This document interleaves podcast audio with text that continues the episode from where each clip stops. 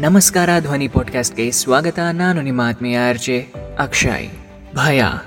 ಜೀವನದಲ್ಲಿ ಫೇಲ್ಯೂರ್ಗೆ ಭಯ ಪಡೋನೋ, ಎಲ್ಲರಂತೆ ನಾರ್ಮಲ್ ಆಗಿ ಜೀವನ ಮಾಡೋದು ಒಳ್ಳೆಯದು ಅನ್ನೋದು ನನ್ನ ಭಾವನೆ. ಕಷ್ಟಗಳಿಲ್ಲದೆ ಫೇಲ್ಯೂರ್ ಇಲ್ಲದೆ ಗೆದ್ದವನು ಇತಿಹಾಸದಲ್ಲಿ ಇಲ್ಲ ಅದಕ್ಕೇನೆ ಹೇಳಿದೆ. ಫೇಲ್ಯೂರ್ಗೆ ಭಯ ಪಡ್ತಿದ್ದೀವಿ ಅಂದರೆ ಸಕ್ಸಸ್ನ ಇಷ್ಟಪಡೋದನ್ನು ಕಮ್ಮಿ ಮಾಡಿಕೊಂಡ್ರೆ ಒಳ್ಳೆಯದು ನನಗನ್ಸೋದು ಪ್ರಯತ್ನದಲ್ಲಿ ಕೊರತೆ ಇಲ್ಲದೆ ಇದ್ದರೆ ನಾವು ಅಂದ್ಕೊಂಡಿದ್ದ ಕೆಲಸ ನಾವು ಮಾಡ್ಬೋದು. ನಾಳೆ ಏನಾಗುತ್ತೋ ಅಂತ ಭಯ ಪಟ್ಕೊಂಡು ನಮ್ಮ ಸಮಯವನ್ನು, ನಮ್ಮ ಕಾನ್ಸಂಟ್ರೇಷನ್ನ ಎಲ್ಲವನ್ನೂ ಅದಕ್ಕೆ ವ್ಯರ್ಥ ಮಾಡೋಕ್ಕಿಂತ ಬರುವ ನಾಳೆಗೆ ಪ್ರಿಪೇರ್ ಆಗೋದು ಒಳ್ಳೇದಲ್ವಾ? ನಾನು ಹೇಳೋದು ರಿಸ್ಕ್ ತಗೊಳ್ಳೋಕೆ ಹೆದರ್ಕೋಬೇಡಿ. ಒಂದಲ್ಲ ಒಂದೇ ಸಮಯದಲ್ಲಿ ನಾವೆಲ್ಲರೂ ಕೂಡ risk ತಗೊಳ್ಳೇಬೇಕು. If not now then when remember ನಾವು ತಗೊಳ್ಳೋ ರಿಸ್ಕು ಕ್ಯಾಲ್ಕುಲೇಟೆಡ್ ಆಗಿದ್ರೆ ಬಹಳ ಒಳ್ಳೆಯದು ನಾವು ಕೆಲಸ ಶುರು ಮಾಡೋಕ್ಕೆ ಭಯಪಟ್ಟರೆ ಕೆಲಸದ ಮಧ್ಯದಲ್ಲಿ ಬರುವಂತಹ ಸಮಸ್ಯೆಗಳನ್ನು ಎದುರಿಸಿ ಗೆಲ್ಲಕ್ಕೆ ಹೇಗೆ ಸಾಧ್ಯ?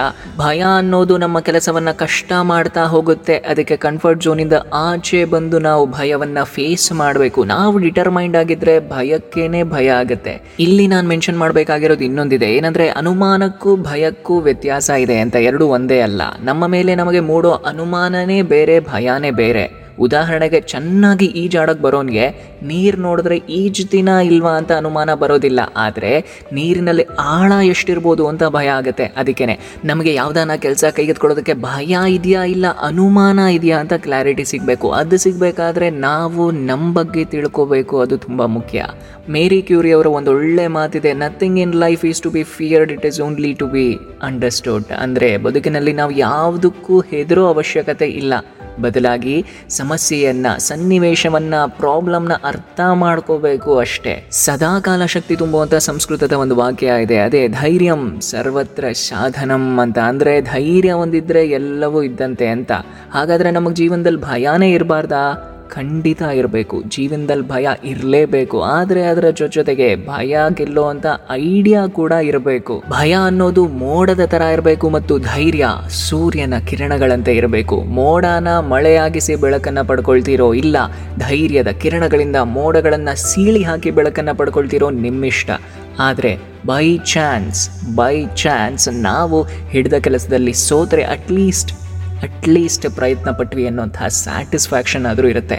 ನಾವು ಕೆಲಸ ಹೇಗೆ ಮಾಡ್ತೀವೋ ಅವ್ರ ಜೊತೆ ಹೇಗಪ್ಪ ಕೆಲಸ ಮಾಡೋದು, ನನ್ನಿಂದ ಏನಾದರೂ ತಪ್ಪಾಗ್ಬಿಟ್ರೆ ಯಾರಾದರೂ ಏನಾದರೂ ಅಂದ್ಬಿಟ್ರೆ ಈ ರೀತಿಯಾದಂಥ ಅನ್ನೆಸೆಸರಿ ಆಲೋಚನೆಗಳಿಗಿಂತ ಕೆಲಸ ಮಾಡೋಣ, ಅನುಭವನ ಪಡ್ಕೊಳ್ಳೋಣ. ಸೋತ್ರೆ ಚಿಂತೆ ಇಲ್ಲ. ದಯವಿಟ್ಟು ಸಿಕ್ಕ ಕೆಲಸ ಮಾತ್ರ ನಿಷ್ಠೆಯಿಂದ ಪ್ರಾಮಾಣಿಕವಾದಂತಹ ಪ್ರಯತ್ನ ಮಾಡೋಣ. ಮಾಡೋ ಕೆಲಸದಲ್ಲಿ ಆಸಕ್ತಿ ಮಾಡೇ ಮಾಡ್ತೀನಿ ಅನ್ನೋಂತಹ ಛಲ ಇದ್ರೆ ಯಾವ ಕೆಲಸ ತಾನೇ ಮನುಷ್ಯನಿಂದ ಸಾಧ್ಯ ಇಲ್ಲ.